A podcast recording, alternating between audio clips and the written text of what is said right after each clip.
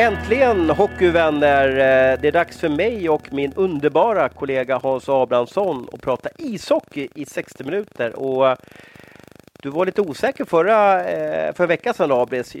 Är det inte här veckans höjdpunkt?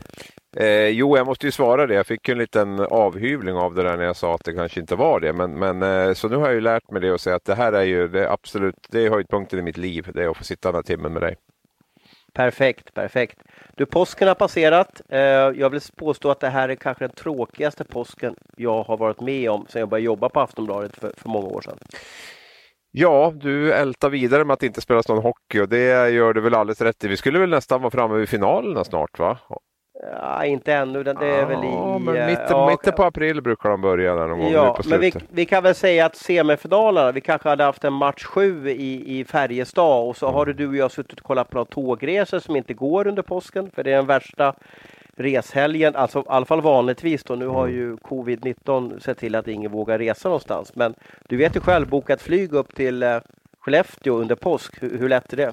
Ja, det är billigare att flyga över Atlanten i alla fall än att flyga upp till Skellefteå över påsk eller Luleå eller något sånt där. Så det, mm, ja, det brukar vara hutlösa priser och eh, ont om platser. Jag saknar hockeyn enormt. Jag tycker att det är värdelöst. Eh, vad sysselsätter du dig med som klarar undan och tycker att livet är helt okej okay ändå?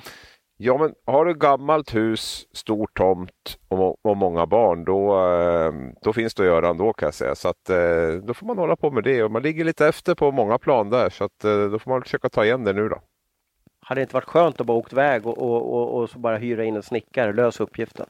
Jag vet fan, alltså det är 100, vad är det vi har i traktor? 179 spänn per dygn i Sverige. Det, det blir inte mycket. Man, man har jo, men då kan du fokusera på tack, tacklingar, domar, domarskandaler och, och, och, citat och så vidare. Så får de hemma i Gävle lösa allt på, på hemmaplan. Jo, men det har jag gjort i 15 år och det har ju varit jättekul. Så att, men jag kan ju inte påverka. Jag, har, jag, man ska lyfta fram någonting så är det väl ändå att jag är helt okej okay på att liksom ta det som, som det är. Nu är det som det är och eh, vi får gilla läget lite grann. Och så finns det ju mycket, mycket att surra om ändå. Det är ju lite kul tycker jag att det ändå poppar upp saker och man märker engagemanget bland fans. Och det, alltså det, det saknas ju aldrig ämnen när vi sitter och Nej, nej, nej. Och det innan, jag släpp, innan jag släpper dina jävla problem så måste jag höra, vad har du för trubbel med huset nu då? Nej, inget speciellt mer än att det är de här, eh, det är de här gamla grejerna som, ska, som måste åtgärdas och sådär. Vet du. Men är det rensa hängrännor och putsa fönster? Är det på den nivån? Ja, eller är det, kommer fram dit nu så att det är en liten lucka nu efter de här stora renoveringarna så får man hålla på med lite småplock. Men snart är det väl dags att gå varvet igen skulle jag kunna tänka mig. Så då, då blir, det, blir det full fart.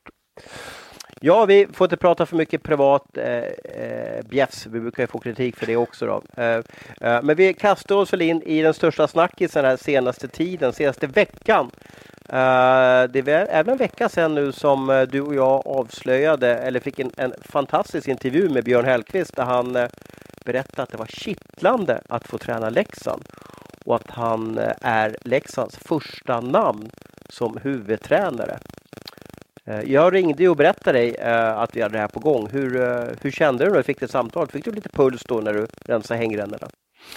Eh, ja, då satt jag väl och jobbade tror jag, så då rensade jag inga hängrännor. Jag försöker ju jobba lite ibland. Nej, men alltså jag, jag trodde kanske inte att eh, Björn Hellqvist, Hellqvist var liksom Thomas Johansson kompatibel. Så det namnet hade inte jag riktigt tänkt på. Så på så sätt så blev det, åh fan, den känslan man ska ha som man får lära sig på journalistutbildningen. När du känner, åh fan, då är det bra grejer. Och det, det kände jag ju liksom att det här, här finns det ju, här finns det ju någonting och, um, som vi behöver få ut och som kommer att väcka engagemang och, och känslor och, och sådär. Och det är egentligen det är mycket där vi hamnar också. Det kan väl förklara det att det, det handlar inte, alltså det handlar ingenting om vilket lag det är eller vem som gör vad eller om vi tycker illa om den klubben eller den klubben. Det är, det är ju grejen i sig. Sen om det hade varit Växjö, Rögle eller vilka den hade varit så är det ju, är det ju själva själva situationen i sig som, som, som är lockande. Och det har väl många fans svårt att förstå för de tror ju alltid eller ofta i alla fall, att det liksom är för att vi tycker illa om den klubben eller tycker bra Men visst tycker du illa om Modo? Du gillar ja, ja, jag tycker jätteilla om Modo, jag tycker jätteilla om Leksand, jag tycker illa om alla klubbar. Nej, jag tycker jättebra om alla klubbar. Framförallt om de gör bra saker.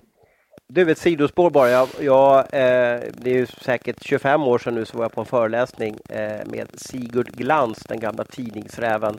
Det var väl han som lyfte upp eh, Aftonbladet till att bli största printtidningen eh, i Sverige för, för massa år sedan. Och han sa just det att det ni ska leta efter pojkar och flickor, det är ofanismen. Det är det bästa vi har. När tidningsläsaren säger åh fan när han läser en text, då har ni lyckats. Då har ni fått, eh, då har ni väckt deras uppmärksamhet. Så att, det tror jag att vi, eh, vi uppfyllde nu åfanismen med den här Hellkvist-storyn då. Ja, jo, jo absolut. absolut. Så, eh, och när vi känner det också som har varit ganska länge i det här yrket, då känner man att då har man ganska bra känsla för när, när andra tycker lite likadant också. Så här kände väl att det var en, en bra grej. Det var inte ett OK med litet O från dig utan det var ett Å fan alltså? Ja, absolut. Det var ett fan. Ja, Bra, men du vad säger vi om hela storyn då? Eh, det har ju tyckts om det, det har liksom skrivits om det här. Eh, vem gör rätt och vad ska ske? Vad, vad är bästa utgången? Vad, vad, säger du om fortsättningen? För den är ju inte död. Jag, eh, Modo hävdar att boken är stängd, men i min värld så är det helt omöjligt att stänga den boken. Eh, ja, nej men alltså saker blir som saker är tänkt att bli på något sätt. Det, är ju det, det, är det fina i det. Jag menar, det, här kom, det här kommer att gå så som som det är tänkt att gå, om vi kan säga så. Att det, det, det, det kommer att lösa sig åt ena eller andra hållet. Och, men vad är lösast då?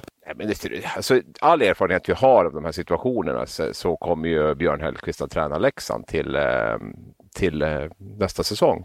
Eh, sen finns det alltid undantag. Det finns alltid något undantag som liksom välter omkull alla de här eh, fastslagna teorierna som finns oavsett vad det, vad det handlar om så finns det alltid något undantag och de vet man inte exakt var de finns. Men med största sannolikhet, det jag tror kommer att hända det är att Björn Hellkvist tränar Leksand till nästa säsong.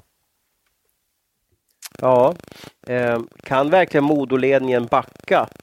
För då har ju de gjort en, en eh, nästan dubbel eh, vurpa mot sina fans. Först blir de arg för att Hellkvist säger så här. Sen så ger de honom munkavle och sen bedyrar de, de lovar till, till allehandas duktiga journalister, eh, Pelle Hägglund, gång på gång. Björn ska vara kvar. Mm. De lämnar inte en millimeter öppning utan de skriver fast i sten, han ska vara kvar. Jo, och sen får man väl också se, jag menar, det här stöter ju vi på gång på gång på gång när det handlar om sparkade spelare som ska sparkas eller spelare som ska lämna en klubb eller komma till en klubb så är det ju starka förnekelser utåt i väldigt många fall. Sen kommer saker i en annan situation och eh, då gäller inte den, den tidigare sanningen. Men det är väl klart, och jag menar i ett förhandlingstaktiskt perspektiv så är det ju exakt så här man ska göra som Modo har gjort eller som, eh, ja vi kan komma in på det senare, men som Växjö har gjort med, med, med Samhallam till exempel. Att man är ju naturligtvis, lämnar man en öppning så har man ju satt sig i ett, eh, ja försämrat sitt förhandlingsläge. För nu handlar det lite grann, Modo kan ju mycket väl tänka sig att, eh, eller vill ju ha Björn Hellkvist kvar. Och eh, om man nu och det sämsta som kan hända för dem är att Leksand känner att oj, det här var blankt nej, vi försöker inget mer, vi, de får behålla Björn. Då är det alternativet. Det andra alternativet är att Leksand inser att oj, här lär vi faktiskt eh, dunka på den stora trumman om det överhuvudtaget ska få dem att ändra sig. Och det innebär ju oftast att man eh, kommer med ett betydligt bättre erbjudande då om, om hur man ska lösa den situationen. Så Modo har ju Modo sitter ju på trumfen och det är ju Leksand som på, på något sätt måste agera i det här. Ska man liksom försöka gå in och betala de här pengarna som det kommer handla om i, i slutändan eller ska man gå vidare med ett annat namn? Och, eh, det är inte skrivet i sten. Man kan ju också uppfatta den här, eh, det här nejet från, från Modo så pass, eh, så pass starkt så att man, man väljer att inte, inte gå vidare. Sen kan det finnas en önskan hos Hellkvist att hamna i Leksand, men på något sätt så hamnar det ju i ett... Det är ju inte Hellkvist heller som bestämmer det här, utan det är ju Leksands styrelse och Leksands, ja, alltså eh, Leksands klubbdirektör, sportchefer och, och styrelse som tillsammans bestämmer om man verkligen ska gå all in på, på Björn och försöka få loss honom. Men som jag upplever så har de gått all in. Men att frågan, pucken, bollen ligger ju uppe i Modo. Och det är väl nu de... Ja, men Modo har sagt varit... nej. Modo har sagt nej. Det, jo, det är inte men aktuellt. de måste väl ändå, de måste ju dra det ett varv till. Ja. Hur hårt, hur länge kan de verkligen rädda upp situationen med Björn i, eh, i, i Modo? Är han motiverad att gå till jobbet 08.00 varje dag, komma hem 20.00? Kommer han ge järnet att jaga nyförvärv? De har knappt, de har knappt någon trupp till nästa år. Är han hungrig att driva upp ett nytt Modo som blir en contender och, och ta sig upp till SHL? Nej, och det beror ju lite grann på vad, vad, man hamnar i det här också. För det kan ju bli så rent eh, teoretiskt, att, eh, eller rent praktiskt också, att Leksand söker sig andra vägar. Man kanske går på en annan, ett annat tränaralternativ och då, vad har Björn för alternativ då?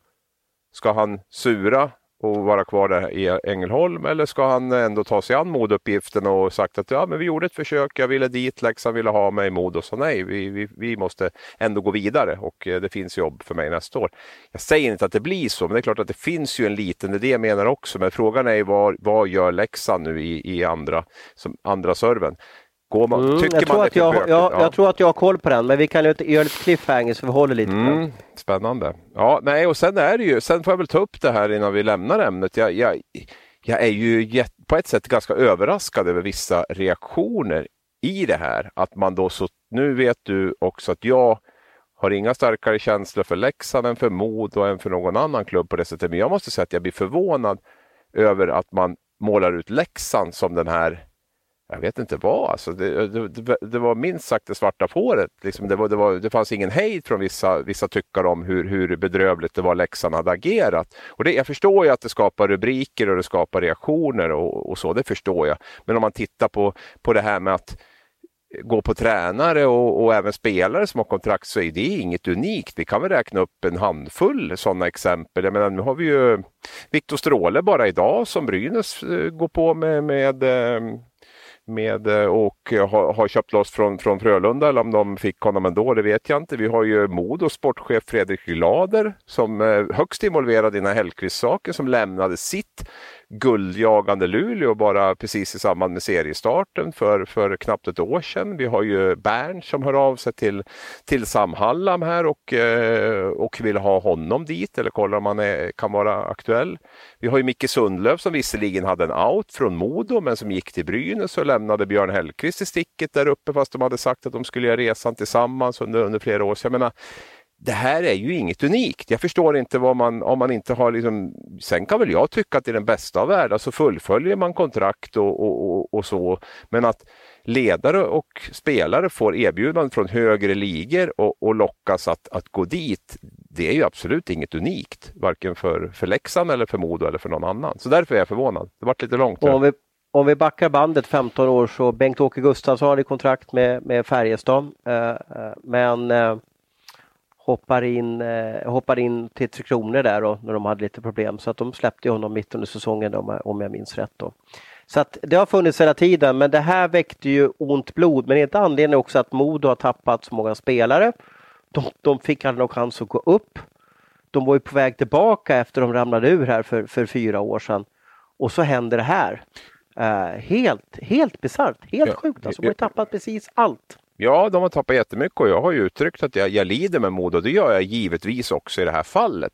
Men, men att, att attraktiva tränare eller spelare lockas av, av klubbar högre upp i systemet, det, det är ju inte på något sätt konstigt eller unikt. Nu vet jag att Björn Hellkvist skrev på ett treårskontrakt i januari, men för mig är det ju ett ettårskontrakt i och med att han har en out om ett år. Så, så för mig blir det ju Eh, vi har, vi har ju, ja, det kommer väl också kanske komma in på spelare som skriver på treårskontrakt och inte ens gör klart sin första säsong utan åker till, eh, till KL. Va? Så att det här är ju den verkligheten, en marknadsekonomi på något sätt som, som vi har och det är ju bara att gilla läget. Och jag menar, gör man saker bra fullt ut så har man ju goda möjligheter att få behålla de spelare eller tränare man har. Gör man det inte ja då, då, är ju risken stor att man lockas av andra erbjudanden. Jag tror ju jag tror att det har ju runnit en del vatten under broarna sen, sen Hellkvist skrev på sitt kontrakt med Modo också. Om allt var tipptopp och han trivdes där uppe på, på alla sätt och vis så hade han ju naturligtvis gjort det här året där uppe. Det, det är jag alldeles övertygad om. Utan jag tror att det har varit ganska, ganska tuffa säsonger. Jag var inne på det tidigare. Sundlöv lämnade för ett år sedan. De skulle göra tillsammans, jag tror Hellkvist fick ta stor del i lagbygget till den här säsongen, fick dubbeljobba som tränare, sportchef där nu tappar man ytterligare en gång då, måste bygga nytt igen och, och um, kommit in en ny sportchef och jag vet inte riktigt hur de synkar och sådär. Så, så det, det, finns ju grejer i det här som gör att, uh, att den här dörren öppnas för Leksand. Sen kan jag tycka också att kanske Thomas Johansson har hamnat lite snett på tränarvalet. Det är klart det är inte optimalt att man måste gå på en kontrakterad tränare i, i, i april för att man inte har något riktigt annat alternativ. Ja, men egentligen så frågar jag han och Björn är sugen och sen har de ju slängt bollen till Modo. Ja, jo, egentligen absolut. är de ju där. Ja, jo, absolut. Och det, det, det har de ju all rätt att göra. Var, varför är Björn Hellkvist så attraktiv på marknaden? Vi har haft Brynäs som var på honom också. Det ryktas om Skellefteå, jag vet inte om det stämmer. Brynäs vet vi. Uh, och, och, nu Leksand då som väljer att efter en analys, analys av sitt spel och analys av marknaden så rankar man honom före Tommy Samuelsson, eh, Lilleslund, ja, det finns säkert andra arbetslösa tränare där ute. Men vad är det som gör att Hellkvist är så ja, attraktiv på, på tränarmarknaden? Jag tror han står för väldigt mycket ordning och reda och eh, de klubbar som i första hand uppvaktat Hellqvist är ju klubbar som, som behöver ordning och reda. Det var ju lite hans mission i Malmö att få bort den här glida kulturen som, som var där nere när han, när han eh, kom dit. Jag tror att det var en stor anledning till att Micke Sundlöv ville ha upp Hellqvist i Modo och även ville ha honom till Brynäs om det hade gått att lösa. Och jag tror också att det är en stor anledning till att, eh, att Thomas Johansson vill ha honom till Leksand. Han vill ha en hårt jobbande, strukturerad tränare som har ordning och reda på, på sakerna och som, och som står upp när det blåser. Och är liksom, jag ska inte säga att han gillar det, men han, eh, han har inget emot att stå där när, när det är tufft heller. Va? Och det, det tror jag framförallt lockar dem. Sen kanske inte det. Det är väl, ja. det är väl senaste veckan ett bra bevis på att, att uh, han har inga problem att vara mitt i en, en orkan för att uh, Tänk dig när han ska åka upp till Övik alltså och, och, och vara i hallen och många kommer ju vilja ha liksom ursäkter av honom. Han har en väldigt lång väg tillbaka om han nu liksom då väljer att retirera och, och fortsätta i Modo. Han, han, måste ju nästan göra en offentlig avbön att han blivit felciterad eller att han att han har drabbats av något slag i huvudet eller någonting. Alltså, han måste göra en, en, en riktig kovändning. Alltså, jag känner inte Björn Hellkvist jättebra, men jag har velat prata med honom några gånger och vi har, eh, jag har träffat honom i samband med matcher många gånger. Jag, jag får inte intrycket av att han är en person som bryr sig jättemycket om vad folk runt omkring tycker om honom och det är en jäkla styrka att vara det, för det, jag bryr mig lite för mycket vad andra tycker ja, och tänker. Och det, det är ju en nackdel. Ja, man kan vrida och vända på det. Det kan väl vara bra att man, att man är mottaglig för, för vad andra tycker också. Det är nog för och nackdelar med det. Men ja, ja, han, han är inte tränare för att han ska bli populär. Alltså bland fans eller bland spelare eller, eller vad det än är. Och det är också det här med att man, ja, man tycker liksom att taskigt klubbhjärta. Och, jag uppfattar inte honom som en, som en, eh, en tränare som ligger och kysser klubbmärket hemma på, på, på kvällen innan han lägger sig. Däremot är han extremt noggrann och professionell med det han gör och när han jobbar med det. Men, men han har ingen sån här vision om att, att bli den populäraste tränaren ever i, i någon klubb eller i Hockeysverige heller. Va? Så därför så tror jag att han jag tror inte att han har något jätteproblem med, med om det skulle bli så, utan han går in och gör sitt jobb som vanligt och det har ju visat sig att det ger ofta ganska bra resultat och då, och då kommer också tongångarna att svänga en del. Men det är klart att han inte satt sig i någon lätt sits, men, men det var väl också kanske han är ju inte dum Björn, alltså det, eh, utan, att, utan att, att veta så skulle jag vilja påstå att han, han blev ju inte tagen på sängen av att vi liksom ringer och, och konfronterar honom med de här uppgifterna utan alltså han, han har säkert en plan med, med, med det han säger och, och, har ju liksom kalkylerat i vilka negativa effekter, vilka positiva effekter det får att jag säger så här. Så att, äh, jag tror att han... Han, har, han har en out om, eh, vad, vad ska vi säga nu, 11 månader kanske man ska säga. Och den är på 300 000. Det vill säga han kan börja säsongen i september här, säga upp kontraktet och sen ja, några månader sen så, så eh, ja, efter säsongen då, så drar han. Och, och då får Modo 300 000. Vad tycker du är en skälig eh, peng som Leksand ska betala till Modo för att lösa honom nu? Nej, men det är väl svårt att säga att det inte ska. Alltså det är klart att det, det kan nog hamna uppåt en miljon. Det, det, det tror jag och det ska det kanske göra. Är det värt, är det, värt det? Leksand har väl slängt bort en miljon förut på, på sämre saker än att köpa loss en bra tränare. Jag menar, det finns väl många exempel på, på klubbar som... Kan en, du kan ju få en hyfsad eh, högerforward för en miljon. Ja, men jag upprepa mitt mantra att SHL är en tränarliga mer än en spelarliga. Jag skulle mycket hellre lägga en miljon på, på en bra tränare än, än, än en miljon på en, på en högerforward i tredje kedjan. Så att, eh... Eller med en miljon kan du nästan vinna guld i, i eh, damhockeyn. Ja, Ja, det, det, vet jag inte. Men, ja, du kan... Näst, nästan sa ja, jag. Nästan. Ja, men jag tror inte man ska, jag tror inte man ska liksom, det blir det här, det blir lite att ställa saker mot varann blir lite konstigt. Det är ju som i ja, det, det, tycker jag inte blir så relevant. Men om, men om man nu gör det så en miljon, det kanske låter väldigt så här ja, inte, inte så jättesympatiskt när man liksom säger det, men för SHL-klubbarna har i alla fall för den här krisen har ju inte miljon varit jättemycket pengar. De har inte direkt varit vårdat sina pengar så där supernoga vissa klubbar heller. Så att i, i det här fallet, om det nu kostar en miljon, om det nu räcker, så, så kan det visa sig vara väldigt väl investerade pengar. För jag menar, får du men det ut... måste vara det måste vara det dyraste utköpet vi har haft i svensk hockey någonsin. Jag är dålig på, jag är dålig på, på um på tränarutköp. Jag vet att ska vi tänka Robban Rosén från AIK till, till Växjö. Eh, kan inte hundra den story, men den vet jag var ganska omtvistad där när han, eh, när han gick till, till Växjö där från AIK. Och, eh, där vet jag att Växjö i alla fall fick, fick betala en, en rejäl sudd, om inte jag minns helt fel nu. Eh, och Myran Gustafsson till, eh, från AIK till Linköping ja. kostade väl lite också. Ja. Det är ju risk att man glömmer många när man sitter så här nu på, på uppstuds. Men, men det, är, det är väl klart att det, det kan vara... Det är ju inte så himla vanligt med just huvudtränare då kanske som, som går till SHL och där man, inte, där man är så så långt ifrån varandra från början. Så, så, um, så därför är det ju inte jättevanligt att, att det blir på det här sättet. Men, men, uh... men, men, du, jag har vänt på lite stenar och jag har liksom suttit och tjuvlyssnat på, på Café Siljan här och jag har gått på strandpromenaden i Leksand här och, och haft liksom mina stora öron på mig. Vet du vem jag hör som är Leksands plan B? Nej, det kan, jag skulle kunna tänka, jag skulle veta vem jag tycker skulle vara plan B, men jag vet inte ja, vem, men vem är det då? Vi, vi börjar så, ja, så jag skulle, jag, jag skulle definitivt ha gått på Tommy Samuelsson. Det skulle jag gjort utan tvekan. Och det kanske... Fast jag tror att Tjomme inte vill ha honom. Jag, Nej, det är ju uppenbart. I att han jag läste försökt... att eh, Expressen hade de där uppgifterna då, men, men för, det man ska veta okay. också att två, två, huvud, två assisterande är ju klara, Fredrik Hallberg och Mikael Karlberg, så att det är ju bara en headcoach som ska in. Så, att, så att, eh, att de ska ju inte ha två tränare till utan det är max en tränare till de ska in med.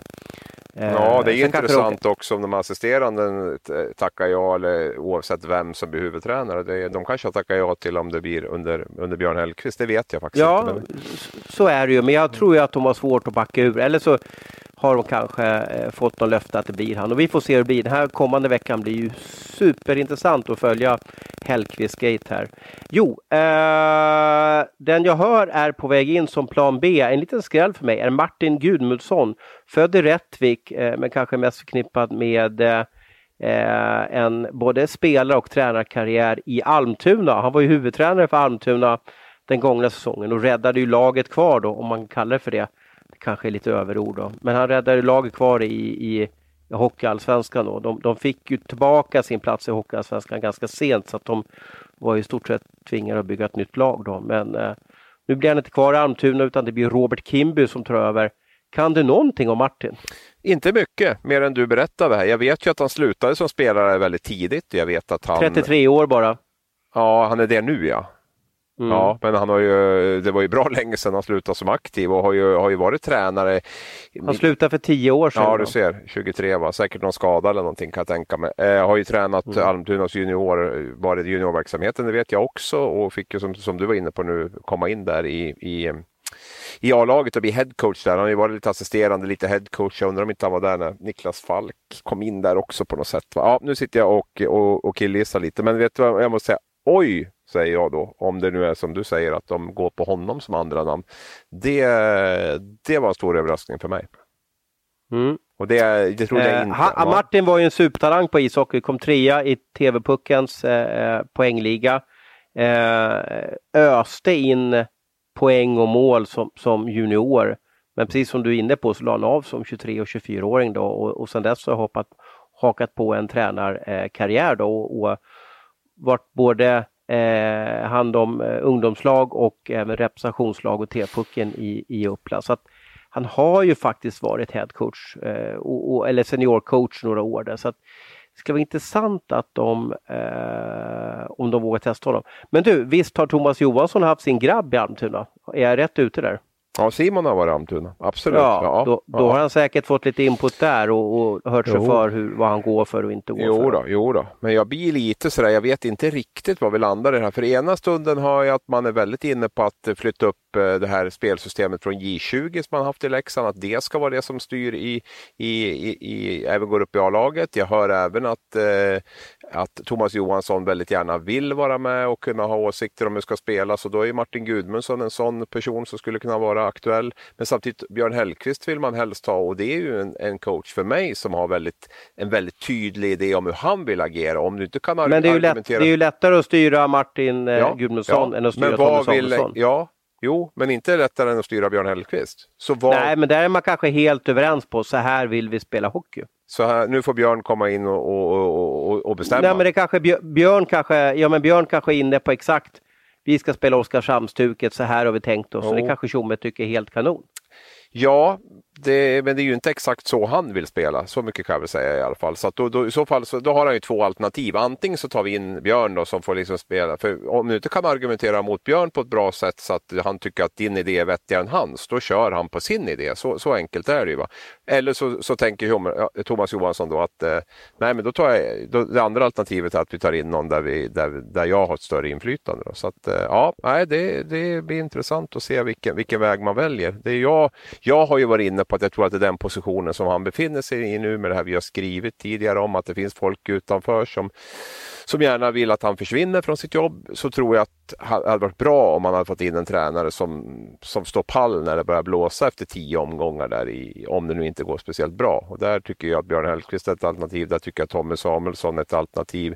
Jag är inte lika säker på att, uh, att det är rätt att, att sätta Gudmundsson i, i, en sån situation eller vad ska vi säga, Jörgen Det är ganska bra trio där. Det är ganska bra trio. Martin Gudmundsson, Mikael Karlberg, Fredrik Hallberg. Jag, jag, jag, jag tycker att det, det känns stabilt faktiskt. De kommer inte ha några eh, lugna träningar. Det kommer att vara ett vältränat Leksand nästa år. Oavsett vem som blir huvudtränare. Så kan det vara, men SHL handlar ju också mycket om att stå där med den där kameran i facet efter förlusterna när det, när det går tungt då, eller med reportrar som är bredvid och kunna stå upp och fejsa det. Och det vem av de här tre gör det? Det är ju den stora frågan då som jag ställer mig. Men, men eh, absolut, det är jättegedigna hockeypersoner alla tre, så det är inte det. Men det är lite speciellt att vara huvudtränare i SHL. Man kommer inte ifrån det, även om staben är jätteviktig och allt runt omkring. Men någon måste stå där också och, eh, och palla med, när, framförallt när det går tungt.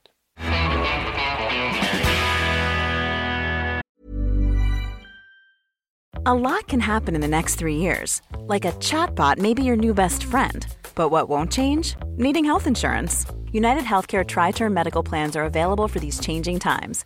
Underwritten by Golden Rule Insurance Company, they offer budget friendly, flexible coverage for people who are in between jobs or missed open enrollment. The plans last nearly three years in some states, with access to a nationwide network of doctors and hospitals. So, for whatever tomorrow brings, United Healthcare Tri Term Medical Plans may be for you. Learn more at uh1.com. Ja, det varit ett långt eh, Hellkvist-block här men eh, jag tror att eh, ni lyssnare uppskattar det för det var ju det som berörde och, och, och fick i alla fall sociala medier att gå bananas. Eh, en annan sak som eh, väckte känslor förra veckan under påskhelgen här. Under, en påskhelg blir ju som lite att man, man läser inte tidningar. Man kanske gör det nu när man bara är hemma och så vidare. Men, men det vart ju helt klart nu att Linus Johansson och Marcus Lillis Nilsson lämnar Färjestad. Och det här var ju någonting som du och jag skrev om för ja, en månad sedan, eller kanske en och en halv månad sedan. Ja, efter, eh, efter Beijer Hockey Games var det i alla fall. Det här var ganska precis. Ja, ja. Och uh, det var många som kanske inte trodde det på det. En lokaltidning i Värmland uh, gav oss en liten känga där och sa att Linus, Johan ble, Linus Johansson blev minsann kvar då. Men, men uh, om vi ska sträcka lite på oss så hade vi faktiskt rätt igen där. Jag vill inte, absolut inte vara präktig men, men vi har haft en bra nyhetssäsong Eh, 1920 måste jag säga. Men varför vi vill prata om det här, inte för att sitta och hylla oss, det är ju lite det här med hur lite ett kontrakt värt och, och eh, om vi går till Linus Johansson så förlängde han alltså, om jag minns rätt nu, 17 januari så ska han på nytt kontrakt i Färjestad. Förlängde under flera säsonger och sen vips typ 45 dagar senare kan han komma överens med Sochi. Är det bara att acceptera eller kan vi inte göra någonting för att det ska sluta vara så här? Jo, men den frågan är ganska enkel. Antingen så, antingen så accepterar man det och skriver in den typen av klausuler som Färjestad har gjort nu, för det ska väl vara noga påpekat. Både Marcus Nilsson och Linus Johansson har ju utnyttjat en klausul som gjorde det möjligt att redan innan nya kontraktet börjar gälla flytta till en annan klubb och det är ett val som Färjestad gjort. Eller så väljer man att inte skriva in sådana klausuler och riskera att tappa de här spelarna till andra svenska klubbar eller utomlands. Det, det är de två alternativen som finns. Så det går visst att, att göra någonting åt det, men, men det där är ju en avvägning för en, en sportchef eller en general manager hur, hur man gör. Ja, det var ju en out också för båda spelarna utan en rubel eller dollar mm. i ersättning. Så att, så att eh, det är ju så här, han sa ju så Peter Jakobsson när jag pratade med general manager för Färjestad. Det är, det, det, är bara att acceptera, det går inte att göra någonting åt. Då. Men jag, jag tycker att man kanske kan prata ihop sig på sätt. Förlänger man under säsong lite som, som Linus gjorde där att, att ja, jag vet inte, kanske man ska försöka vara kvar då. Jag, jag, jag vet inte. Jo, men då jag, måste klubbarna ställa de kraven. Det är ju olika också i SHL. Jag vet att en, en sån som Rög, klubb som Rögle till exempel, för att ta ett exempel, de jobbar ju väldigt lite med klausuler första året på, på kontraktet och, och, och säger ofta blankt nej till det. Eh, nu var väl Roman Will ett undantag här i alla fall och, och, så, men, men det finns ju klubbar i alla fall som, som jobbar på det sättet och, och det är ju någonting som, som de måste välja, men det går ju inte att vi kan ju inte förhindra att skriver man in klausuler, då får man bara acceptera att så är det. Eller också får man ta det, det, den risken att, att, eh, att de går till andra klubbar. För spelarna kommer ju alltid att, se till sitt bästa. Den här diskussionen hade vi om Modo också till exempel. Går det att göra någonting? Ja, det är svårt. Jag menar det lockar. Jag menar NHL lockar svenska spelare, de väljer att gå dit. KL lockar med pengarna, det, det, det är lätt att gå dit. Jag menar, det är ju mycket spelarnas marknad under den här tiden de är aktiva och framförallt om de är duktiga, då är, sitter de med trumf på handen. att ja, men Jag vill ha en outen, får jag inte den då, då skriver jag inte under någonting och då finns ju risken att de hamnar i en annan svensk klubb. Det jag skulle önska däremot är väl att eh, klubbarna var ganska tydliga när man går ut med de här förlängningarna. Att man inte basunerar ut det som nu har Linus skrivit på för tre år utan att man är tydlig. Nej, det, är ju, det är ju ett plus ett plus ett typ. Liksom. Ja, om det nu är så att det är klausul varje år. Eller bara. Sen, sen är det väl önskvärt tycker jag om man skriver ett lite längre kontrakt. Exempelvis som Björn Hellkvist nu då, han hade ju ingen out första året och det, det är väl någonting som man ska försöka i alla fall få till. Att vill de bryta det redan innan det börjar gälla, då måste det i alla fall finnas en, Eh, att de får köpa loss dem i så fall lite grann som, som Linköping fick pengar för Mårtensson och Weinhandel en gång i tiden där som de nästan livnärde sig på. Att, att det i så fall är en sån grej. Men eh, förhandlingsläget var väl inte bättre. Tidigare var det så att outen var, låg ganska, var ganska tidigt i, i svensk hockey. Förut brukade man prata om att det var typ den sista februari så ska spelaren ha, ha, ha brutit kontraktet. Jag har en känsla då att agenterna lite vunnit den här förhandlingen, det vill säga att man har skjutit fram outen så att man har fått mer tid på sig att få mm. in mer kontraktserbjudande och det gör det tuffare för klubbarna. Det blir nästan som NHL-outen då som gäller till juli. Va? Det, är, det, är, det, där är, det där är svårt. Eh, hur kommer det påverka Färjestad det här då? Ja, men det är klart att toppspelare är svåra att ersätta. Det är väl som för Rögle med, med Cody Curran och Ted Brithén. Det är ju det är också tuffa tapp. Sen får man väl ändå ha en tro på den organisationen man har. Den, att man driver en, en sån verksamhet så att det, att det kommer, man hittar nya, eh, nya stjärnor och man kanske får spelare som är redan är i truppen att, att utvecklas och bli, och bli landslagsspelare och sådär. Så att jag, jag tror inte att Färjestad går under för att Marcus Nilsson och eh, Linus Johansson försvinner. Tvärtom, jag tror de kommer att vara topplag även kommande säsong. Men, men det är klart att det, det ställer ju vissa krav på, på, på den som ska rekrytera och plocka in de här ja, ersättarna om vi säger så för de här. Det ställer också krav på organisationen att vi kanske måste utveckla de vi har till att bli ännu bättre också. Så det, det, det, är klart att det är lättare om man får behålla behålla sin stomme och sina stjärnor år efter år efter år. Men, men jag, jag tror inte man ska lägga sig ner och, och liksom lipa över det här utan man, man, får, man får bara kavla upp och, och jag menar Marcus Nilsson och Linus Johansson var inga superstars när de kom till Färjestad. De har ju de har blivit bra där, även om Linus hade en bra säsong i Djurgården så, så har ju de ändå utvecklats där och det, det finns säkert andra sådana spelare som man, som man kan hitta. Och jag tycker att det är lite, jag vet inte vilka ord man ska använda, tragikomiskt kanske, men, men det var ju så att hela Värmland vrålade ju mot Johan Garplöv bra många gånger när han inte plockade med Marcus Lillis Nilsson då. 30, 30 kronor då och trots återbud så vet jag att någon gång så plockade de in Emil Sylvegård 30 kronor och då började då, då var det som att det fick en stor hockeystroke över hela Värmland för då undrar folk Va? Tar de ut Sylvegård men inte eh, vår poängkung? Mm. Men nu kanske det var olika roller. Men så kom han till slut med efter ganska många avhopp till Beijer Hockey Games här i februari och gjorde succé. Och jag lovar det, hade han inte kommit med i Beijer Hockey Games så hade han inte fått det här kontraktet i, i Ryssland. Och då hade vi inte behövt ägna 20 minuter åt det här i vår podd. Nej, och lite så kanske Peter Jakobsson också tänkte när han gick med på den här outen redan efter första, eller inför den här första säsongen på nya kontraktet. Att ah, de kom inte ens med i landslaget här. Marcus Nilsson kom inte ens med där. Och risken att de är attraktiva för KL-klubbar är så liten så att jag, jag, jag, går med på att skriva in det. Vi fick ner kanske några tiotusen lappar i, i månaden. För det är också en sån sak som vi ska ta med. att nu är inte jag agent, men jag skulle kunna tänka mig att som sportchef också att går man med på att skriva in de outen som de får så går också lönen ner en aning. För det är ändå en förmån för spelaren på något sätt. Så jag skulle kunna tänka mig att, även, att det blir att spelaren måste ge någonting tillbaka också för outen. Och vill ha out så är det den här lönen, inte out så är det den lönen som gäller.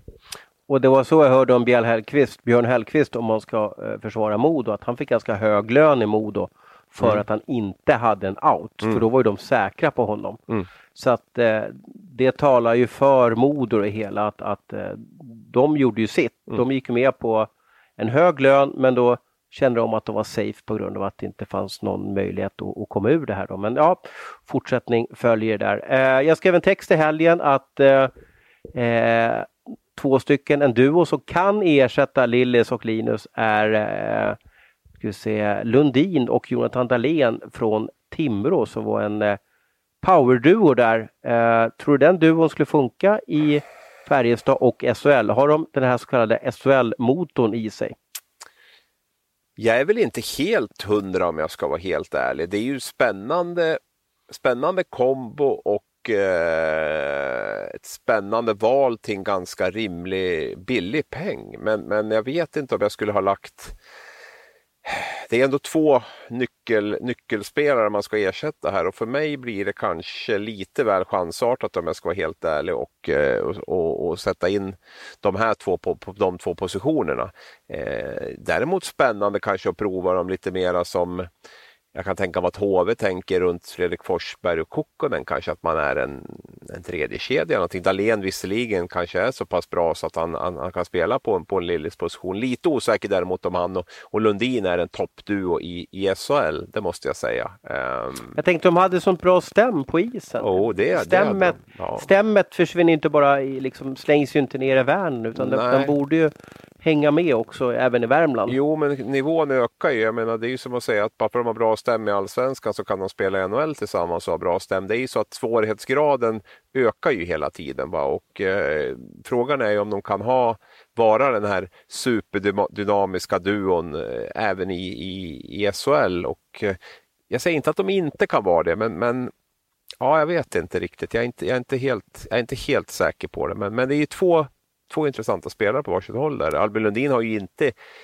duktig juniorspelare, absolut. Eh, hade ju svårare att etablera sig liksom, och göra poäng på, på SHL-nivå, gick ju ner i allsvenskan och eh, och där lossnar det ju poängmässigt. Sen är det ju så, många som spelar med Jonathan Dahlén gör ju väldigt mycket gör ju väldigt mycket poäng och inte minst i, i powerplay blir det, ju, blir det ju mycket poäng. Där. Så det är lite svårt att veta också exakt hur bra är Albin Lundin på, på SHL-nivå. Är han liksom en topp 6 forward på SHL-nivå? Mm, inte helt säker. Nej, och det är ju bara den här säsongen egentligen som han har, har ja, exploderat, 68 ja, poäng. Ja. Jag menar, eh, förra, förra gången han var allsvenskan, alltså en riktig säsong var ju 17-18 eh, gjorde han 16 poäng, visserligen Almtuna som är en helt annat lag. Då, mm. så att, eh, sen, men... sen, är det ju så också, jag menar, jag klart jämför man med Gustav Rydahl, vad han var när han kom till Färjestad, så är ju Albin Lundin mycket mer uppsida på honom och vi ser vad Gustav Rydahl är nu någonstans. Så att Färjestad har ju någonting man har gjort bra under de här åren så är det ju att utveckla spelare, offensiva spelare som verkligen har tagit de här stegen. Så det är möjligt att det är någon klubb man ska, ska lyckas ta det här steget så, så kan det ju vara där och jag återkommer till det. Det är två relativt billiga spelare skulle jag vilja påstå. Ja, det är väl halva priset jämfört med Lillis och, Absolut. och, och Absolut. om nu inte nu budgivning på Jonathan blir helt bisarr. För jag, jag hörde att det var lokala företagare som har gått in och pyntat in ganska mycket pengar för att han ska stanna kvar i, i Timrå. Och då måste ju Färjestad, ja, då måste du slå det budet. Det, det är ju en självklarhet. Han kan ju inte gå ner i lön för att spela i Färjestad. Nej, och samtidigt kommer det till en fråga där det handlar om pengar så vet jag inte om det blir så intressant heller. Att ska man hålla på och buda om en sån spelare? Jag, menar, det, jag skulle nog känna att ja, men, vill han komma hit, han ser att vi har en verksamhet där vi spelar en offensiv hockey, offensiva spelare utvecklas. Det är mer det man ska locka med Karlstad. Jag tror inte man ska ge sig in i någon, någon budgivning där man, där man hamnar på, på 200 000. Jag tror inte att, jag tror inte att Dahlén i sig heller är så jätteintresserad av, av just pengarna utan han, han om någon har ju visat med eftertryck att det som betyder någonting är att han trivs där han, där han spelar och det, det tror jag kommer att vara det, det avgörande här nu och det tror jag kommer att gälla även i Timrå där att det är klart att han vill ha betalt och det kommer han ju att få. Eh, men, men jag tror inte att det är så här att det är det här kontraktet, att det är lönen på det här kontraktet som är, som är det mest avgörande. Sen vill jag väl säga det att jag menar, Lundin och Dahlén kan ju komma till Färjestad. Det behöver inte innebära att man tar in ytterligare en toppforward. Det behöver inte vara att uh, Lundin ska ersätta Linus Johansson rakt av till exempel. Eller så där, utan det, det, kan ju också vara att det kommer in ytterligare. Det kan ju vara ett sätt att locka Jonathan också. Att man, eh, att ja. man köper ett paket och så tycker mm. Jonathan att ja, det här låter tryggt och bra. Mm. Och så får Jonte spela första kedjan och, och, och Albin hamna i en tredje kedja och blir ut, utlånad till Karlskoga i, i december. Någonting. Ja. Det kan ju bli så. Nej, det är ju, det är ju en väldigt seriös, vältränad eh, spelare, Albin Lundin, så det, det är mycket möjligt. Han kan spela på många olika positioner också, allt från liksom en fjärde kedja till en, till en topp 6-forward. Han, han är användbar på det sättet. Sen får vi se om det blir en Timrå, Timrå-trist där om Anton Vedin skulle välja att komma hem också. Va? Så kan det ju bli, bli tre spelare där som eh, känner varandra bra, eller så inte Lundin och, och Vedin spelar ihop. Men, men eh, det kan ju vara så, jag skulle gissa på att Färjestad ligger på i alla fall tre tre forwards åtminstone som ska, som ska in där, va? varav det ska vara riktigt bra klass på minst två av dem. Ja, men då går vi vidare och ett ämne som vi diskuterade om vi skulle ha eller inte, om det var osexigt eller om det var tråkigt eller om det var intressant. Det var vilka tror vi i Hockeystudion eh, spelar i den här Flora-finalen nästa säsong? Om inte alla är uppdaterad eh, så förändras ju då upplägget på Hockeyallsvenskan och SHL nästa säsong. Slutspelet kommer se ut precis som nu SHL men istället för att lag 13 och 14 spelar en direkt kval mot de två bästa lagen från Hockeyallsvenskan så spelar de en förlorarfinal i bäst av sju. Och eh, det lag som förlorar eh, åker ur och det laget som vinner stannar kvar i SHL.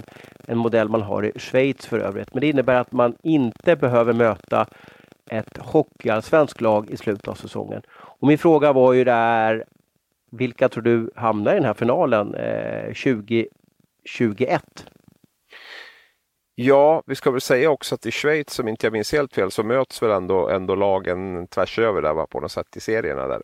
Eh, ja men det, det är ju, jo precis, men det, ja, de, de, har ju två. Det är först en förlorarfinal och ja. sen är det en kvalserie och allting. Så att det, de har ju både hängslen och livrem innan man åker ja, ur. Om jag inte är ute och cyklar nu så att säga. Men så jag har förstått att det är en förlorarfinal i alla fall och det laget som förlorar där får hamna i en kvalserie och så, här. så det är ganska svårt att åka ur i Schweiz. Ja, fyra sista lagen där spelar ju en serie där man tar med sig poängen ner där och den som kommer sist där eh, möter ju den som har kvalat upp underifrån där. Men nu vart det ju... Jaha, så, så, så det är ingen förlorarfinal i Schweiz, så då får jag be om ursäkt? Ja, jag skulle vilja påstå att det inte är det, men vi får kolla upp det efter programmet här, så vi, vi, vi, vi, säger inte, men jag tror att det, jag tror att det är så. De, jag är övertygad att de, de, har haft det förut i alla fall, ja, det är helt hundra ja, på. du kan ha rätt också. Vi, vi kollar det sen.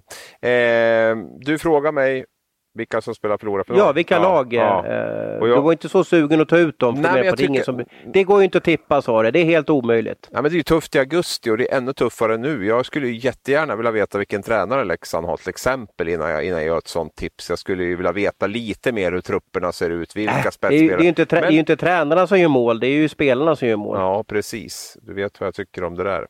Eh, nej, men om du nu ställer mig mot mot väggen då så um, Gör det lätt för dig. Du kör lite sarg ut och, och säg de lagen ja, som alla tror. Ja, ja, det vet jag inte vilka alla tror heller. Har vi kommit så långt i tippningen så vi vet vilka alla tror? Jag, skulle ja, nog... jag, jag tror att det finns klara förhandstips där. Jag skulle nog, eh, om vi, under förutsättning att Leksand hittar en hyfsad tränare så skulle jag nog säga att Oskarshamn är ett av lagen sen... Jag tror också på Oskarshamn kan jag berätta. Sen är jag lite fundersam, jag kan vara fel ute på det här, det kan bli bra, men jag är lite fundersam på Malmö faktiskt där med, med, med de eh, förändringar som, som blir där lite grann med, med ledarstab och sådana där saker. Att, eh, jag tror de kan få tufft. Eh, så att jag säger väl, jag säger väl Oskarshamn och Malmö då.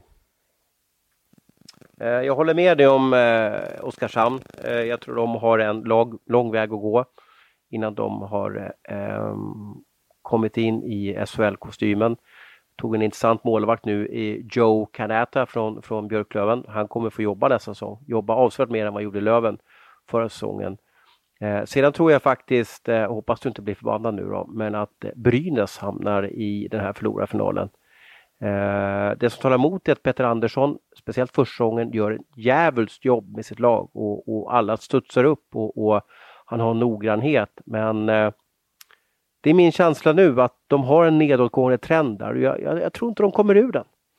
Nej, det, det, kan mycket väl vara så. Man har ju varit och, man har gjort mycket misstag flera år i rad och det, det, kan ju vara att man gör saker rätt i år men blir straffad retroaktivt på något sätt också. Va? Så det, det, det, brukar ändå vara så lite grann att om du är och leker med elden några gånger så, så kan du bli bränd i efterhand. Va? Det, det kan mycket väl bli så nu jag menar det, vi vet ju inte riktigt vad de har för lag än heller men som det ser ut så är det väl inte så, där så att det kommer att bli någon, det är inte på spelartruppsidan som det kommer att bli någon förbättring där heller utan det är ju i så fall om man får ordning på, på trä, alltså en tränarstab som, som, som kan sätta ett, ett, ett, grundspel som fungerar, att man får lite lugn och lite harmoni och lite kontinuitet och sådär så, så är det väl det som talar för det mer än att jag tycker att de, eller tror att de kommer att, att värva ihop något, något eh, spelarmaterial som är så mycket mer fantastiskt än de senaste två åren egentligen. Så att, eh, ja, mm. nej men det, din gissning är lika bra som min och jag, jag är osäker på Malmö. Det, det, kan, det kan bli bra också. Det kan vara att det blir ett uppsving där. Jag menar, Peter har har ju kört, han har vridit trasan hårt där och, och, och varit ganska krävande så det kan ju också bli med, med, med Fagervall en annan ledarstil att, att, det, att det blir lite lättare att andas där och, och lite roligare att komma dit och lite sådär. Så att det, det kan bli bra också i, i Malmö. Då. Jag tycker Oskarshamn har gjort en del intressanta saker också. Jag tycker Filander jag tycker det är en relativt bra värvning måste jag säga på tränarsidan. Jag tycker man ändå har tänkt lite utanför boxen där och Canara är ju en, eh, ska bli intressant att se honom i lite annan miljö där med, med, med lite mera hett om öronen och så hur han, hur han funkar och, och så. Då. Jag är inte helt hundra på att han är en toppmålvakt även i SHL men, men det är ändå en, en liten fjäder i hatten att de, att de plockar till sig honom. Ja, vet inte. Vi skrev ju om det att, han, att det var klart att han lämnade eh, Björklöven och hetaste ryktet var ju där eh, Oskarshamn. Jag tror att många av de här spelarna där uppe, att de, eh, det gäller ju Modo, Timrå och Löven då, att man, alltså så luften gick ur dem när de inte fick chansen. Eh, jag tror att det är en dubbel effekt för många spelare att man liksom då var på gång.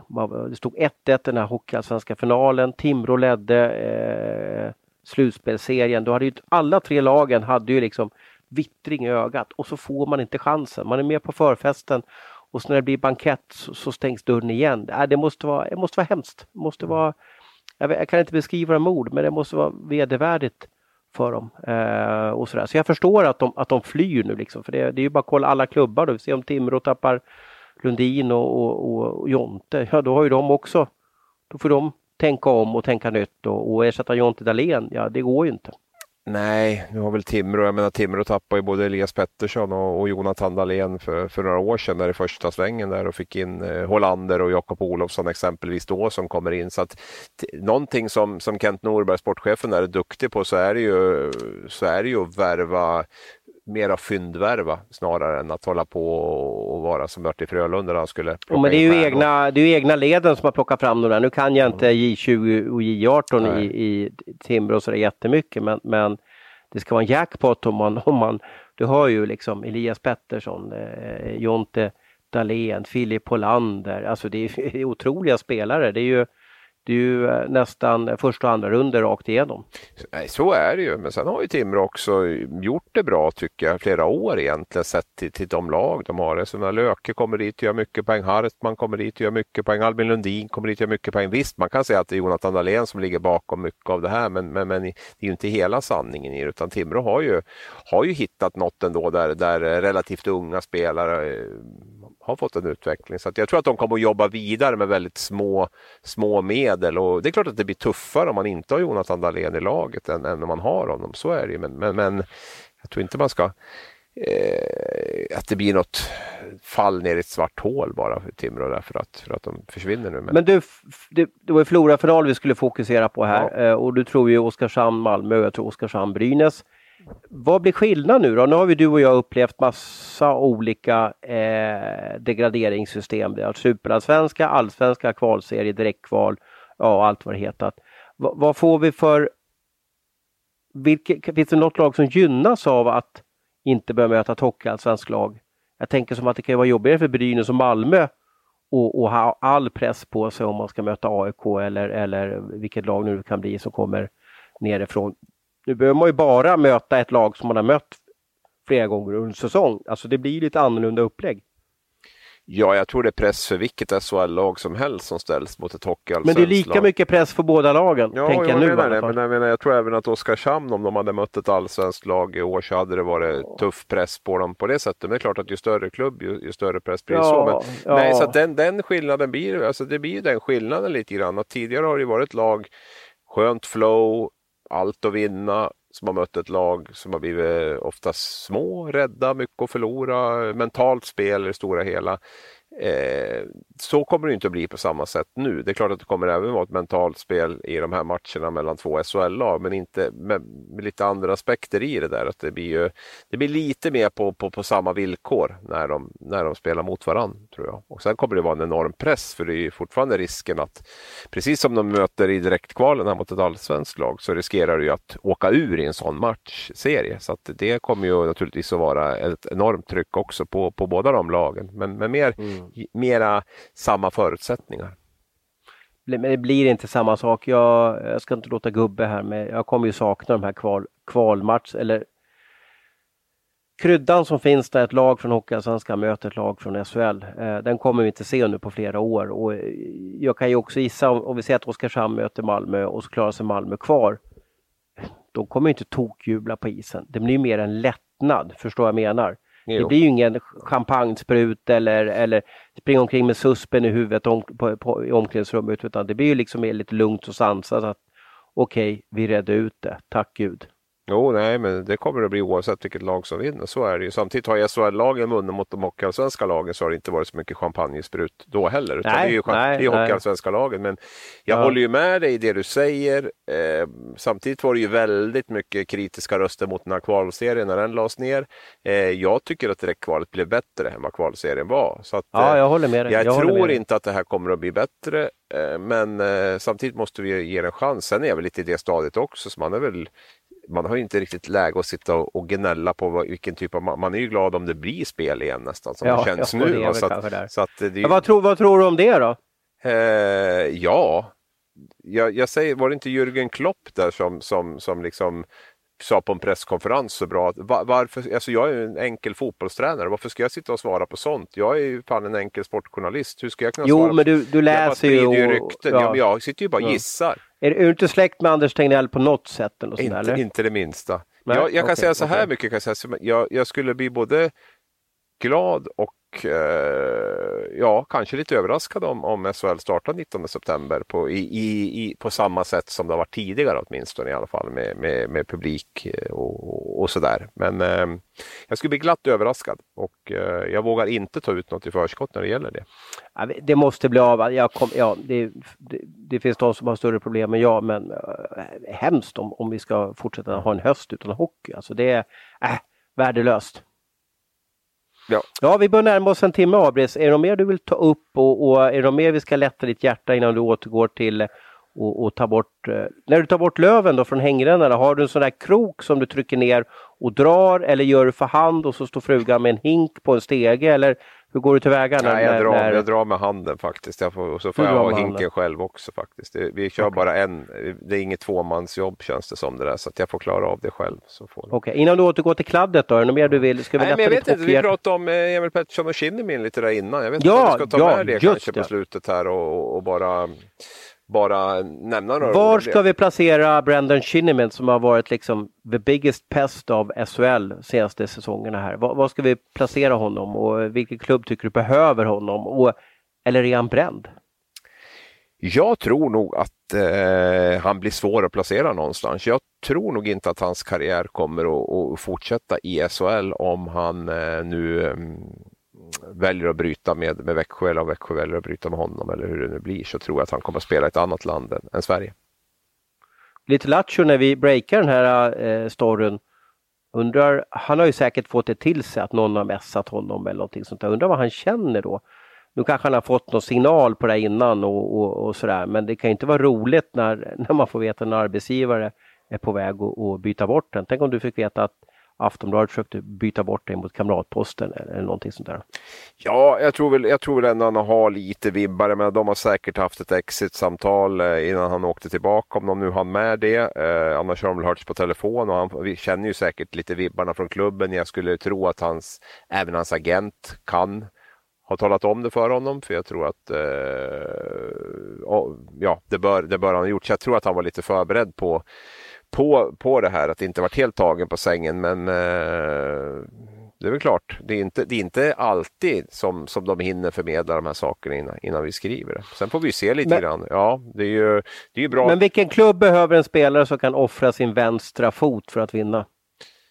Alltså det är ju, Kinnamin är ju en ganska komplicerad spelare. Jag, jag skulle säga att jag har hyfsad kännedom ändå med, med, med lagkemi och det finns ju alltid en gräns när Alltså han till, när, när hans eh, helheten av honom går över till någonting negativt. För han har ju vissa positiva egenskaper men när det blir för mycket fokus runt de här andra sakerna och han inte levererar riktigt med poäng så som han har gjort tidigare heller. Va? Så, så, är så väger det ju gärna över och den här säsongen kände jag att det var så verkligen. att men, spelare som Kinnamin får ju alltid positiva och negativa sidor. Men, men eh, så länge vågskålen med den positiva är, är, väger tyngre så, så är det okej. Okay, Då kan man stå ut med de här mindre bra sidorna. Men nu kände jag att det var lite för mycket av, eh, liksom runt det här. Det var lite filmningar här, det var dåligt med poäng där. Det, var, det, det, blir, det blir lite för mycket fokus runt honom. Det var ju lika i kvartsfinalen mot Luleå så, så var det ju inget som lyfte Växjö med, med, med den här eh, turbulensen som var runt honom. Så att jag, jag tror att det är, man har kommit till en, till en punkt där man känner att eh, det, det negativa väger över. Uh, Emil Pettersson då? Mm. Välbetald, cirka mm. vad vi har hört 250 000 i månaden. Mm. Uh, kanske inte levererat utifrån prislappen men har ju en uppsida och, och det finns ju hockeygener, hockey-DNA i den där familjen som, som, är, som saknar motstycke och där uh, himlen är taket. Det finns ju ingen begränsning där. Eh, hur ska han göra för att studsa upp och komma igång och, och, och, hur ska Växjö hantera den här situationen? De har ju ändå trott på honom, tagit hem honom och, och, och vill att han ska bli en första kedjespelare. Ja, och jag tror så här med Emil Pettersson att jag tror dels som vi är inne på 260 000 hörde jag till och med att han skulle ha tjänat, men någonstans där. Jag tror att det är en väldigt hög lön jag tror inte att det är jättemånga klubbar i det här läget som, som, som är redo att och liksom ta över den lönen och så ska det vara en klubb som han dessutom vill komma till. Eh, och jag tror inte Växjö är jättesugen på att gå in och subventionera allt för mycket av den här lönen heller om jag ska vara ärlig. Utan då tror jag hellre att man kör vidare med, med, med Emil. Men man har i alla fall gjort ett, ett försök och det är viktigt också att det vi skriver är ju att han bjuds ut till andra klubbar kan man säga. Man, man kollar förutsättningarna. Går det att göra en bra affär på det här? Kan vi, kan vi hitta en bra affär? Kan spelaren tänka sig det? Det innebär ju inte per automatik att det blir så. Utan det, det, det kan, och just i Pettersson-fallet så finns det ju en del, det är ganska komplicerat kan jag tänka mig just med lönen och, och hitta någonstans att spela. Så jag tror väl att Växjö också som du säger ser den här uppsidan hos honom. Blir han kvar då kommer vi att träna honom hårt. Han kommer att, vi kommer att försöka bygga honom bättre. Han har en säsong nu efter två år i AHL där det är mycket resande, inte så mycket träning och sådär. Så, då, då, tror jag att man försöker gå all in och få honom att vara den här första centern som han ändå var under tre, fyra veckor någonting där som han, en östin. öste in, gjorde nästan alla de här 25 poängen under en månad. Jag satt och gjorde veckans lag och jag tror han hade med två eller tre gånger där eller någonting under, under en månads tid där han var grym alltså, gjorde hemskt mycket poäng. Men, men precis som hela Växjö var ju det var ju inte bara Pettersson som var dålig i Växjö. Det var ju nästan ingen som var bra i Växjö. Vem var bra? Melart var bra. Josefsson typ var bra på sin nivå. Liksom. Det, det, var ungefär de två vi hade med på vår femte lista. Alla andra underpresterade ju mer eller mindre och där var ju inte Pettersson något undantag. Så det kanske det var andra saker som var fel än bara spelarna. Mm. Vi får se vad som händer. Det blir spännande. Det är det enda vi gör, bevaka silly och göra listor. Det är det enda vi gör nu fram till i september. Så är livet. Jag fick in en nyhet där under podden. Gud vad bra. Ska jag ta den eller ska vi skriva den i, på nätet? Ska vi lägga den i Supernytt eller ska vi liksom dra ut den här? Uh, du har ju varit 20 år nu va, på Aftonbladet och vägt 21, 21, 21, 21. Ja, och vägt fram och tillbaka just den här saken. Så jag, jag litar fullt på ditt omdöme där faktiskt. För vad, äh, jag tycker bara en, en 2 plus, 2 plus nyhet då. Så att eh, AIK har värvat en målvakt. Eh, vill ha fempoängsnivån. Kör. Eh, har eh, eh, Brinkens IF som eh, moderklubb. Mm. Kan du den här, alltså tar du den här, tar du den här så lovar jag att jag ska bära din datorväska under hela nästa säsong. Oj, är den så svår? Ja, Brinken, ja. Är, det är ju Östermalmsklubb i alla fall, va? Inte så? Nu sitter du, sitter du och googlar nej, nu? Alltså, nej, men jag har ju mött Brinken på, med mitt pojklag där och det vet jag att det var, ja. det var mycket. De hette Tåby ja. efternamn. Vill du ha fyra poäng nu eller? Och, ja, jag spår det bara. Nu är jag inte riktigt förberedd här då, men vi kan väl säga fyra poäng. Ja, är 1,84 lång, äh, väger 75 kilo, har plocken i vänster hand. Ja, det har ju de flesta. Det var väl inte mm. så mycket hjälp. Ehm, alltså har plocken i den, i den vänstra då. Ehm, nej, men du får, du får ösa på där. Jag kan inte ja. det. Tre poäng, är skolad i Haninge, Nacka och Tumba. Var under två säsonger, eh, jag vet inte vad jag kallar det för, proffs eller eh, juniorspelare i Fighting Spirit och New Hampshire Fighting Spirit. Två, två lag som spelar i NH 3 EHL. Jag vet inte vad det är för liga. Eh, och efter det så gick han tillbaka till Tumba. Oh, Nej, jag är, jag... Är, det här är jättesvårt att avgöra, ja, så ja, kan du det här ja, så. Ja. Uh, jag, jag rasslar vidare, jag hoppar ner på en, en poängsnivån för jag orkar inte ta två poängsnivån. Uh, förra säsongen gjorde han supersuccé i Boden och var kanske Hockeyettans bästa målvakt förra säsongen. Ja, nu vart jag ju tagen på Ruben mer. Jag har dålig koll på vem som stod i Boden och gjorde det bra där faktiskt. Så jag, är, jag får ge mig på den. Han har samma efternamn som eh, en känd skådespelare som heter Lena. Lena Endre? Ja. ja du ser. Vet han Endre i efternamn? Ja. jag är bättre på skådespelaren på, på ja, Bodenmålvakter. Klas Endre då Klas har jag fått in att han är klar för AIK då, ja, så då kan ja. vi efter lite eh, slingerslanger här så blev det ju klart. Du hade ingen aning vem det var? Nej, ja, det kan jag faktiskt erkänna. Men, men efternamnet eh, talar jag om att det är Brinken. Som de brukar ha lite sådär flashiga efternamn när de spelar Brinken. Där, mm. så det, Alf Reuterskiöld och så vidare. Ja, så lite så ja. Ja, ja. Mm. ja, men det blir nog bra. Ja, men den var svår. Det var nog ja. första gången som du inte har klarat av min quiz, men den här var nog svårast också. Då. Ja, den var, den var lite lurig. Det gör jag. Men det var lite pinsamt att inte jag kunde, om man nu var så bra i Boden i, i vinter. Här. Men eh, Hockeyettan har liksom runnit lite utanför här för min del. Det är ju Leifbys eh, eh, hemområde. Du, vi har, vi har faktiskt passerat en timme och vi måste sluta nu för vi har ju faktiskt ingen övertid i, i, i våra klausuler. Får jag ställa en sista fråga till dig? Ja, ja. Träna Samhallan Växjö nästa år? Ja, men jag, jag har ju ältat det här med dig och, och, och jag tycker att Växjö ska göra som eh, Modo, eller som, som, som kanske Modo gör, att de släpper honom. Och sen tror jag Bern är ju, är ju drömmen. Tänk att få träna Bern. Och jag tycker också att Växjö har gått neråt de senaste åren. Eh, den här säsongen är ju kanske eh, en av de sämsta säsonger de haft sedan de gick upp till SHL. Så varför inte tränarbyte? Men sen är det ju svårt 14 april att hitta en ny tränare. Det är väl det som är utmaningen. Men jag, hade jag varit eh, Växjös klubbledare så hade jag inte stoppat Sam från att träna kanske den roligaste klubben i hela Europa. Du då? Eh, nej, men nu, nu lämnar vi till dig där. Nej, men jag tror nog att jag tror nog inte att eh, Henrik Evertsson är jätteintresserad av att gå ut och leta en ny topptränare nu i, i, i, mitten på april om jag ska vara helt ärlig. Jag tror att han blir kvar i, i Växjö. Tänk dig den eh, cirkusen att Björn Hellkvist signar med Växjö. Ja, det var ju faktiskt en sån tanke jag hade innan det här med, med Leksand kom upp. Det var ju min första, när det här med, med Hallam kom upp så tänkte jag, vem kan vara aktuell i så fall? Vad kan göra att Evertsson släpper honom och, och hittar en ny tränare? Då var det första namnet som dök upp i min skalle var ju faktiskt Björn Hellkvist och sen en dag senare så, så, så kom det här med, med Leksand. Då. Så då, eh, mm. då följer det lite grann där. Men det var faktiskt det namn jag tänkte på som, som ersättare för honom. Mm. Så här kan vi lösa det. Sam Hallam till Bern, Björn Hellkvist till Leksand, Jonas Rönnqvist tar över eh, Modo och sen eh, Stefan Lilleslund tar över Växjö. Ska vi säga att det blir så? Ja, det var dina ord det där. Jag tror väl kanske inte att Stefan Lund kommer att ta över Växjö, men, men det är ju en annan sak. Då. Ja, men vem ska vi placera där om vi ska låta Sam få njuta lite vid, vid den här fantastiska schweiziska, schweiziska staden? Ja, det var, ju, det, var ju, det var ju Björn Hellkvist som var mitt namn. Nu har jag inte Jo, men han ska ju till Leksand nu så att nu ja. måste du hitta på ett nytt namn. Ja, Jonas Rönnqvist tror jag inte kommer att stå i ett bås igen, men han hade ju varit ja, men, intressant ja, i Växjö. Han hade ju varit intressant i Växjö. varför, han inte, intressant, varför han inte intressant i Modo då?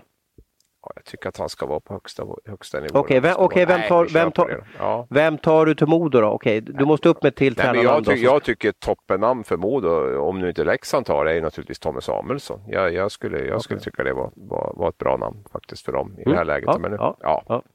nu måste vi avrunda. Vi har ingen, eh, vi har ingen övertidslägg utan nu är det dags att, att stänga ner.